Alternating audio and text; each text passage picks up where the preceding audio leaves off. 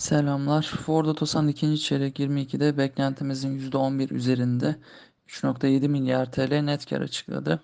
Beklentimizden 684 milyon TL yüksek gelen finansal giderlere rağmen ve beklentimizden 50 milyon TL daha düşük gelen vergi gelirlerine rağmen e, beklentimizden 1.1 milyar TL daha yüksek gelen faaliyet karı beklentimizden daha yüksek bir net kâra yol açmış oldu.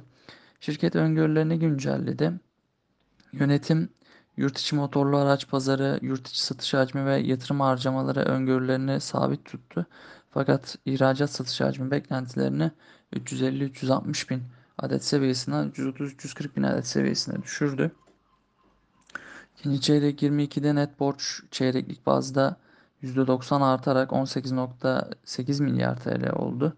Güçlü operasyonel nakit akışına rağmen ikinci çeyrek 22'de yapılan 7.1 milyar TL'lik satın alım bedeli ve diğer yatırım harcamalarındaki artış net borçta önemli bir artışa sebep oldu.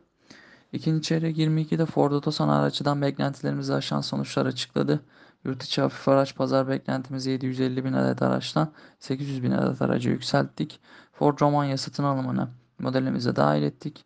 Risksiz getiri beklentimizi %21'den %23'e yükselttik. Ee, söz konusu gelişmeler ve yine makro varsayımlarımızla birlikte şirket için tahminlerimizi güncelledik. Ford Otosan için hedef fiyatımızı 357 TL'den 460 TL'ye yükseltiyoruz. Şirket için tavsiyemizi önceden nötr seviyesinden şimdi endeksin üzerinde getiriye yükseltiyoruz.